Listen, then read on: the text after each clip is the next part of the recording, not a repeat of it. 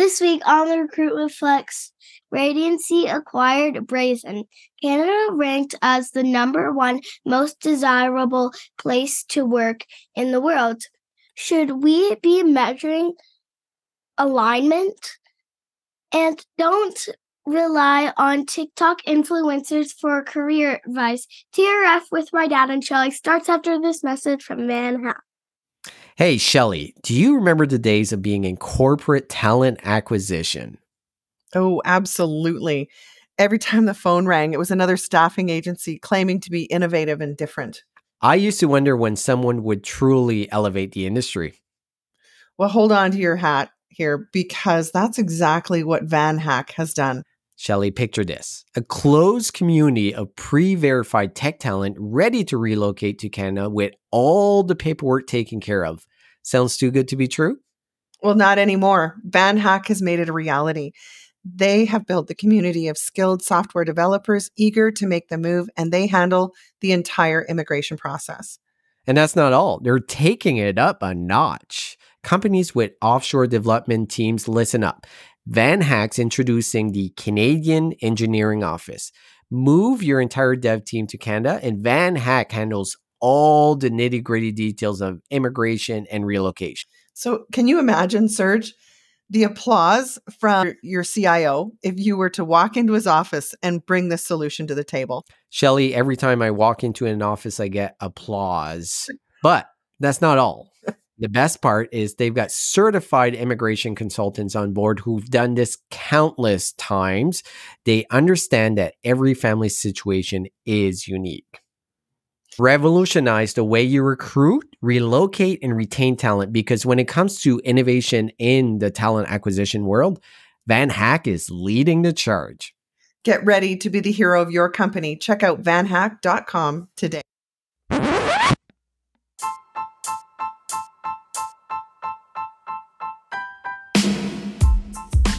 Welcome to the Recruitment Flex with Serge and Shelly. I'm Serge. And I'm Shelly. And we talk all things recruitment starting right now. Bonjour and welcome to the Recruitment Flex. Shelly, I got most of my voice back. A little nasally, but overall, I'm back to 100% healthy. Well, you look great. You look all healthy and you've got good color in your face. So you survived. I survive. And we got snow in Calgary just Can in time for? Halloween. Oh my goodness. I'm pretty hopeful it's going to melt away in the next week. Can I give you bad news? Because you know when you get Facebook memories, and I got a Facebook memory of the day before we got snow, and it was the girls outside that built a snowman. And last year, it did not go away. We had it till May, so I am hesitant to think that it's going to melt, and we're going to have uh, a green winter. Yeah. So I haven't even asked you. What are the girls dressing up as? So good question, because I should know all of this, but Mallory's dressing up as a bat. Mhm. Don't ask me why she wants to dress as a bat. She got a nice, cute sweater from H and M that's like a bat thing, and I think that motivated her or gave her the inspiration. Genevieve is going to dress as an astronaut. I got the coolest little astronaut outfit, Aw. and Annabelle, God knows. she will choose last minute, but it might be a mishmash of a hundred different things. That's just how Annabelle is. So yeah, no, I'm uh, always excited. Last year was the first year really that the girls got a gist of what was going on, and we probably did ten houses. And they're like, "I'm tired. I want to go home." So Yeah, we'll see. carry if me, Dad.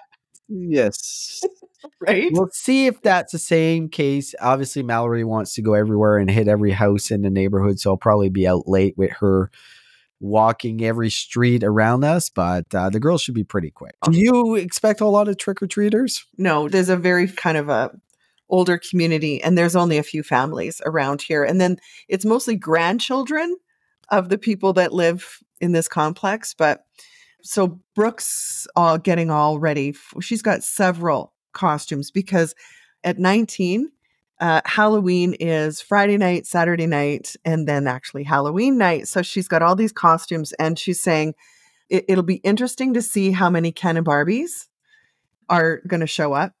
Yeah, Um, good point. she's she's going as Vincent Van Gogh.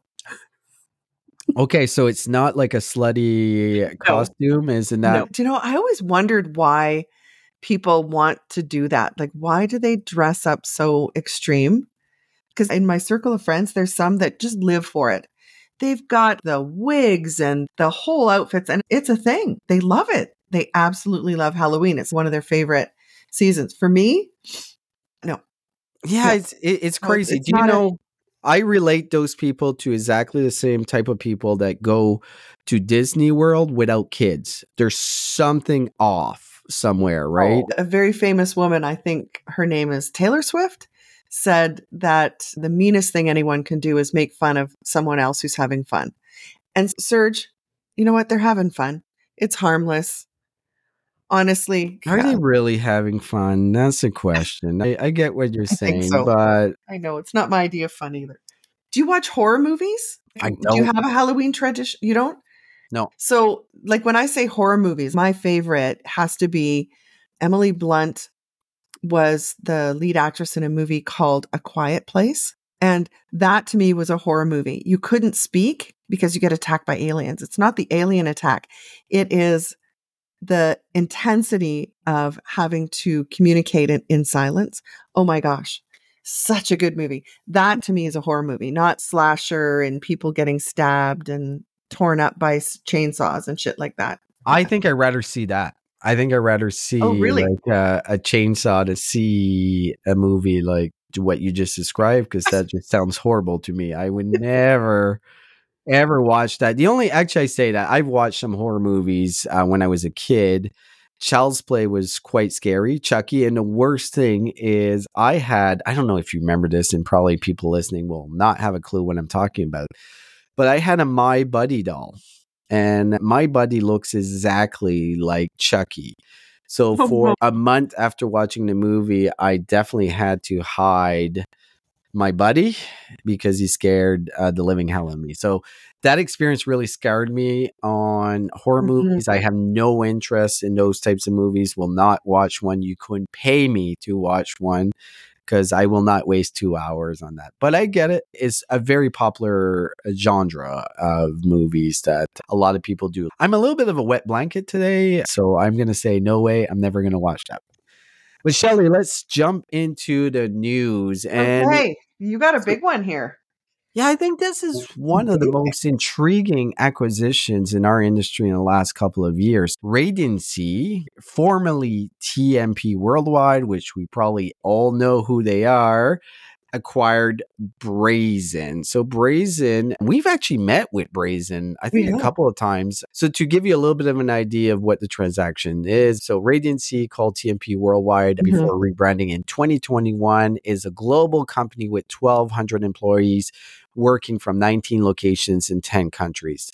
First and foremost, they're an employment, recruitment, marketing shop that Mhm. has tried to really create themselves into a technology company and they've done a couple of acquisitions. Our listeners might remember they were part of the programmatic fire sale that happened in 2019. They acquired Perengo. Last year, they acquired a company called Firstbird and they had also acquired Ascendify, which is a CRM. Yeah. And then in 2022, they acquired First Bird, eh, which is a Vienna based vendor of candidate referral programs. So, what it looks like here, and for people that don't know, Brazen is a virtual hiring event platform. Mhm. They have a lot of big clients. They've obviously went into a market in 2020 that they grew really quickly because there's quite a demand for it. And it seems that demand is really stuck because if we look at Indeed's hiring platform, the key component of that is their virtual hiring events, which I know is extremely successful for them. So Radancy is looking like they're trying to combine a bunch of technology together on top of TalentBrew, which is their main system, and become a technology company. What was your take on this, Shelly? Uh, like I like the way that you explained lining up what they've done here, even just since 2020. In making a decision, it's like they're building a technology stack, is the way it feels. They've got this component for referrals, they've got Ascendify, and now they're layering in Brazen. It almost sounds like they're a direct competitor to Indeed. or they're trying to, because they're bringing in components or building a tech stack to offer a one stop shop. I think it's pretty smart, actually, because you're right. Like the virtual hiring event and the in person hiring event product that Indeed rolled out does work really well. What we know about Brazen is that Brazen does it all that much better. Yeah. Like Brazen's platform is amazing. It is next level experience, whether it's virtual or on site. They're a stable company too. They've got good revenues and they're not that big. So it won't be that hard to blend them into the Radancy world. Yeah, it looks like they have 89 employees according to their Mhm. LinkedIn page. We saw the platform. I thought we were really impressed, and I agree Mhm. with you. I think it's another level to what the Indeed hiring platform and their virtual events. But the big advantage Indeed has is they have their claws sunk into a lot of customers on a day to day basis that they're selling them something else. So it's an easy upsell compared to Brazen is coming in really every it's sale too. yeah, it's expensive. Every Yeah. sale is difficult. Every sale is a long cycle. Mhm. So I think it makes sense with Radancy, who not at the scale of Indeed has a lot of clients that they work on a daily basis and offer Mhm. different services, and this could be a natural extension to their recruitment marketing efforts that they're doing across the board. So it is kind of a one-stop shop where you buy all your programmatic, all your ad buying directly through Radancy. Then you've got a CRM tool, you've got a referral tool, now you've got a virtual event hiring platform. Do you remember, Serge? Could you mind if I go with this next one? Yeah. Uh, back in April, the CEO of IBM made a really bold statement. And he didn't give a lot of details, but it was around the use of artificial intelligence and believed that it would reduce their workforce by 7,000 positions. I recall that number clearly. Uh, just recently, the CEO's come back out and said, well, actually, what I meant to say was that AI wasn't going to replace any of our software developer talent and clarified that AI will replace jobs in IBM, such as HR. So I speculate he saw a backlash of developer interest. And IBM, if nothing else, is a technology company. And realizing how impactful what he said had on talent in the organization, as well as any sort of interest in joining them. Yes. That's a fair point that you point out. I think he did get backlash when he was like, oh, software developers, we can replace most of them with mm. AI. And he's realized that the real key in AI for software developers is to make them more efficient, not to replace them. Interesting that he pointed out a lot of back office roles, and it just shows a little bit the mentality of how executives think of HR. Because the first one that he mentioned was HR. And I agree with him. It's going to replace the majority of HR and admin backend roles. So interesting backtrack on his end. I think it's two parts. I think he realized that he was probably wrong. And he also realized the impact to the brand of people wanting to work where the talent in that space is absolutely critical that you don't want to shoot yourself in the foot by saying, oh, they're not necessary. We can replace them with AI. I don't think that's a good game plan. Yeah, not. So Mhm. cool. I want to jump into another article. So there was a British company, Givetastic.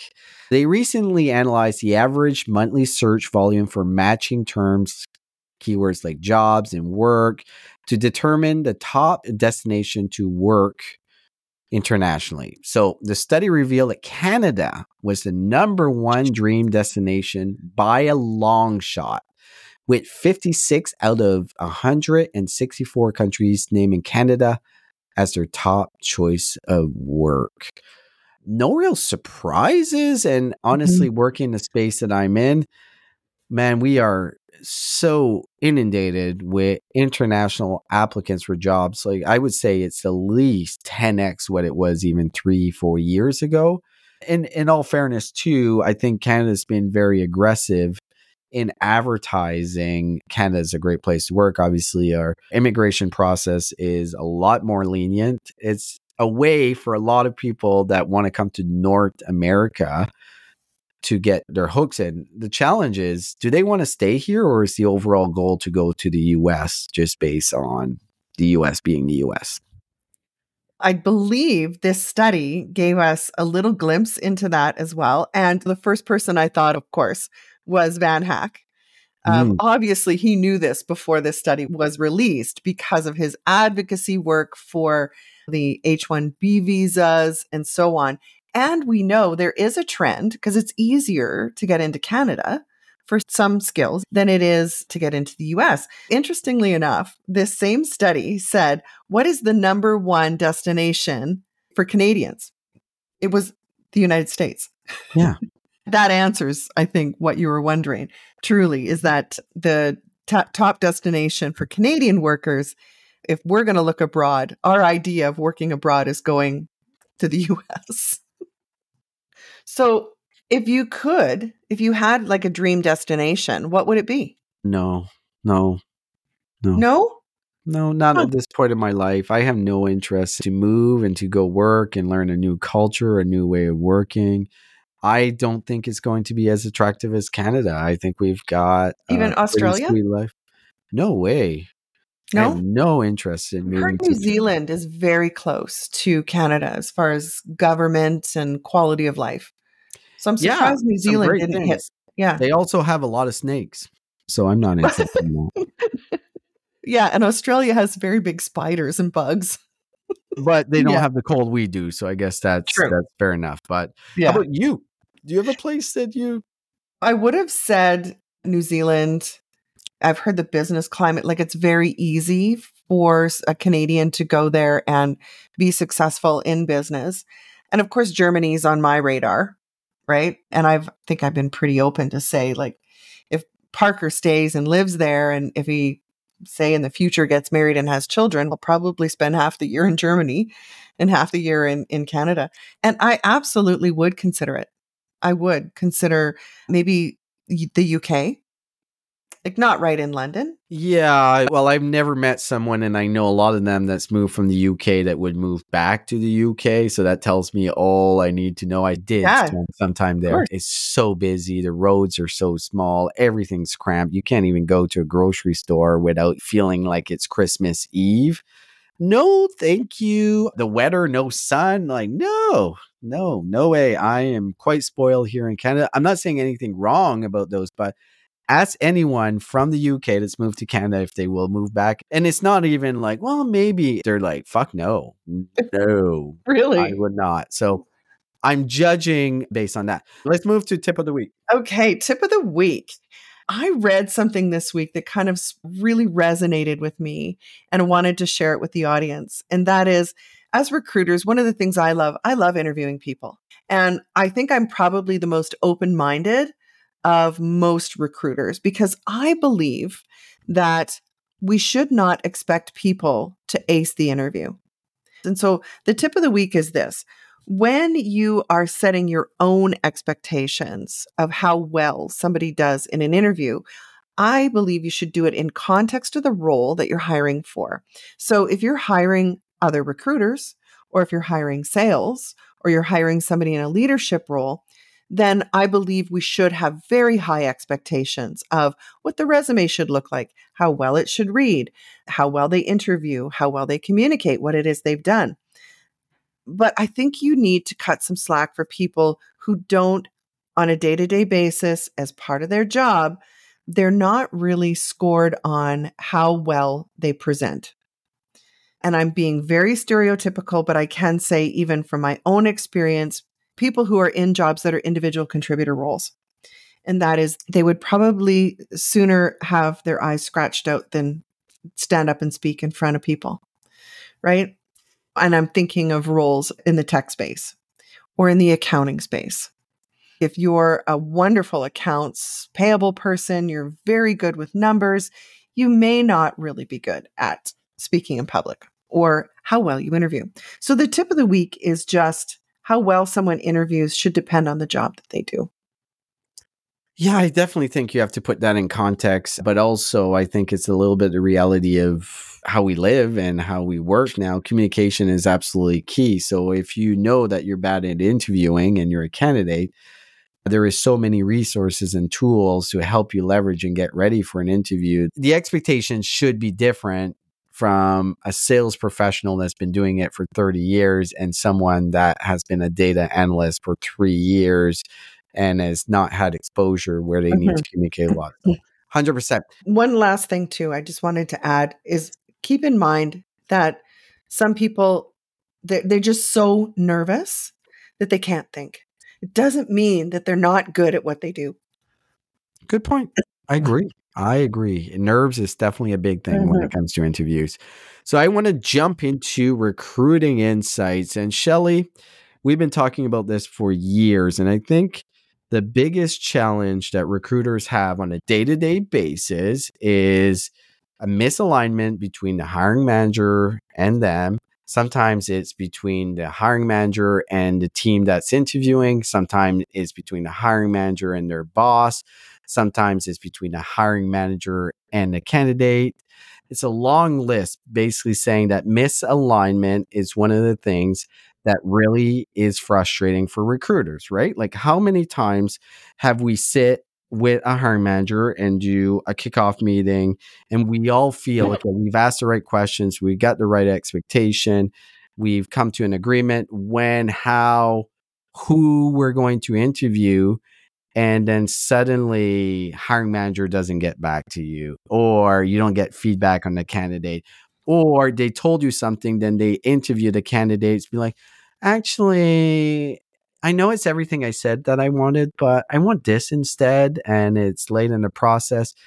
These are all the factors that cause delay in hiring. And it's the biggest challenge for a recruiter because we think about what a recruiter should really be, and it's a talent advisor or an account manager that's really making everything run smooth and is measured and everyone's getting a good experience. But that usually falls apart in misalignment of expectations, misalignment from the candidate's end, from the hiring manager's end. So there's a recent article that talks a lot about this. And I thought it was fascinating because, yeah, we all know this, Shelly. We all know these are challenges and best practice. You should do an intake meeting. You should make sure everyone's aligned. It rarely happens because no one's accountable. Mm-hmm. So in this article, it talks a little about is it time for a new metric? And I know how you feel about new metrics. And this one, in all fairness, is very hard to measure. It's called time to alignment. Basically, you take your process and you look at each step from your hiring kickoff with the hiring managers to booking the interviews to decision to communication with the candidate. We all have best practice around it, but no one follows those the time to alignment is trying I'm saying trying. I'm not saying this is going to work because there's a lot of complexity, but basically it's measuring recruiters or talent advisors on how quickly they can get everyone aligned. So their main focus is communication and making sure, okay, the interview knows exactly what they should be doing. The hiring manager knows exactly what he's trying to look for. The candidate knows exactly the salary they should expect. There's so many moving parts. You combine all of this and you create a calculation of how long in the process was just misalignment or miscommunication and can you improve on that? I'm a big fan of this. I think it's really hard to implement. So, what was your overall take here?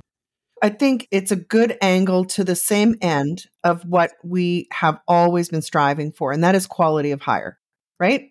The quality of hire is the nirvana of recruitment measures, in my experience.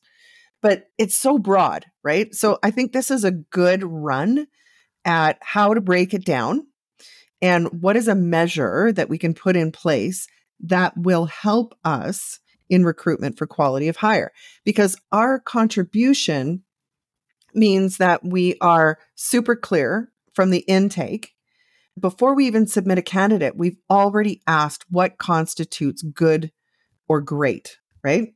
And then again, doing that same quality check on the interview questions because we know what happens when we just simply dust off an old list of questions, but we never got consensus on why are we asking this question?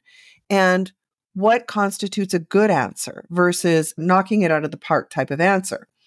So I think companies that have a focus on quality and not necessarily speed. What's misleading about this metric is using the word time. Because then it infers that we're being measured on how quickly we can do something. Mm, kind of rubs me the wrong way. I, I don't know if time to alignment is the right measure versus focusing really on quality. Yeah, you can't focus on quality without thinking about time because in reality you lose good candidates if you have a never ending circle mm, good point. of oh well i'm trying to hear back from the hiring manager. They haven't given me feedback yet mm-hmm. so i might hear tomorrow. And then the interview oh I, I don't know what i'm looking for. This is where good quality candidates drop off. So i, I agree with you on the quality. This is a quality focus. It's not a speed focus but the speed has to go into it for us to have an alignment on how long this should take and how quickly we can fix misalignments. Because right now it feels like the whole recruiting process with most organization is leaking out of everywhere. We're dropping the balls on so many different steps, and it's definitely affecting the candidate experience. Mm-hmm. Yeah, for sure. So, speaking of candidate experience, Greenhouse has released their 2023 Candidate Interview Experience Report. You know how I love reports. Mm-hmm. There were some really interesting stats that come out of this. And of course, just to remind the audience, who's Greenhouse? How would you describe them, Serge? They're not a household name here in Canada the way they are in other parts of the world. How would you describe well, they're them? continuously ranked by every talent acquisition department. What's the best ATS? Greenhouse is always in the top three. They're an mm-hmm. ATS talent platform, whatever you want to call it. So, some of the things that I found interesting that maybe we hadn't really seen measured before. I- I'm not too sure how many companies have implemented automated pre screening interviews, but this didn't surprise me because 42% of candidates don't like it. An automated pre screen. I'm thinking more like a chat bot that says, Oh, are you looking for a job? Yes, I'm on the career site, you idiot. Of course, I'm looking for a job. What kind of job? Can I ask you a few questions? And it's all done through a chat bot.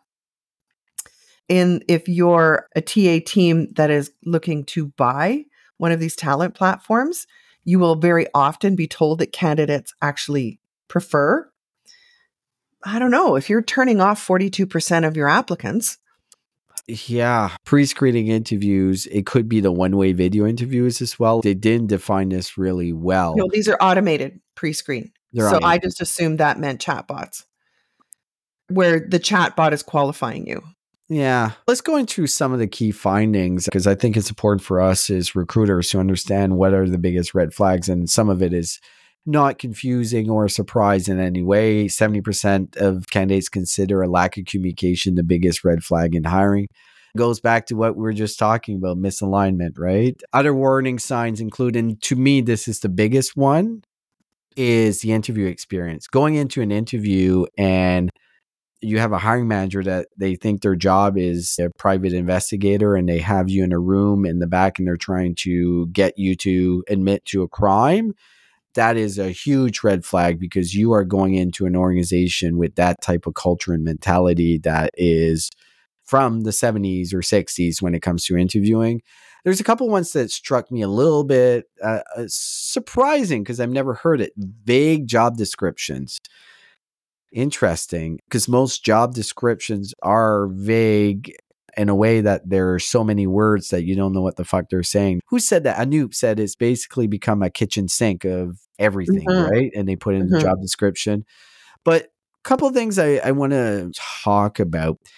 And we're seeing this in Canada, right? There's a, a lot of new Canadians. And what are they doing to make sure that they get interviewed or a call back because we know there's a bias. So 19% have changed their name to sound less ethnic not surprised. I've heard this. I've had a recruiter mm-hmm. do this that I work with that changed her name. But these ones were really interesting. 42% have changed their name to sound younger. So what did they go to? Like Wilford to Will? Uh, Yes. like, I guess Yeah. that makes sense. But forty-two percent. Imagine calling yourself Carrie rather than Karen. It's probably a good idea. Probably, yeah, it's probably a good idea. And then twenty-two percent to peer as the opposite gender. So Mm. I don't know. That one's an interesting one for me. So, gender neutral. but Yeah. what I'm trying to figure out here is it men doing that to be women or the opposite No. way around? It's women changing their name. there's a couple things we talk about. So take home assignments are disliked by 49% of candidates. I get that, but here is one that is brand new and I've never seen it in any of these surveys. Nearly 24% of candidates turn to TikTok for job seeking advice. And that's fucking scary because Mm. I have seen all the job seeking advice on TikTok and Mhm. they don't have a fucking clue what they're talking about most of the time. And like the perfect example of this is the TikTok trend of white fonting, which I've come across. It doesn't fucking work, but this is the type of advice they give on TikToks. Mm. So help me out here. What is white fonting? So you put a bunch of keywords on your resume and you oh, put and in you white it font. out. Oh, I see. So you honestly believe that there is a robot that reads your resume and all it looks for is keywords. That's used to be called keyword stuffing, is it? It is, but you don't see it, right? Instead of Uh-huh. keyword stuffing, the recruiter would not see it because it's white font. So it doesn't Oh, appear. I see. Okay. Okay. Thank you. Thank you. on that note, another fantastic week at the Recruitment Flex. We've got a bunch of our interviews that are coming Mhm. out consecutively from HR Tech. We will have our regular interviews coming up soon mixed into there. And I know there is tons of value to listening to some of them. Some of it might seem like a sales pitch at the start, but power through. There's some great insights from uh, those people that we've interviewed. For sure. For sure. Shelly, have a great week. Thank you. Au revoir.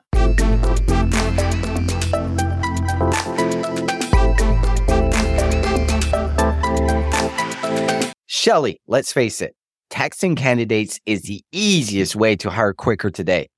But your cell phone doesn't connect to your ATS. You're sharing your personal number with strangers. That's pretty scary, right, Shelly? And Mm. it's not even legally compliant. Mm, this is where our friends at RecTXT come in. They've created simple yet powerful text recruiting software that works with your ATS. Plus, it's designed by recruiters for recruiters, so you know it works. To learn more and book a demo, visit www.rectxt.com, mention the recruitment flex, and get 10% off annual plans.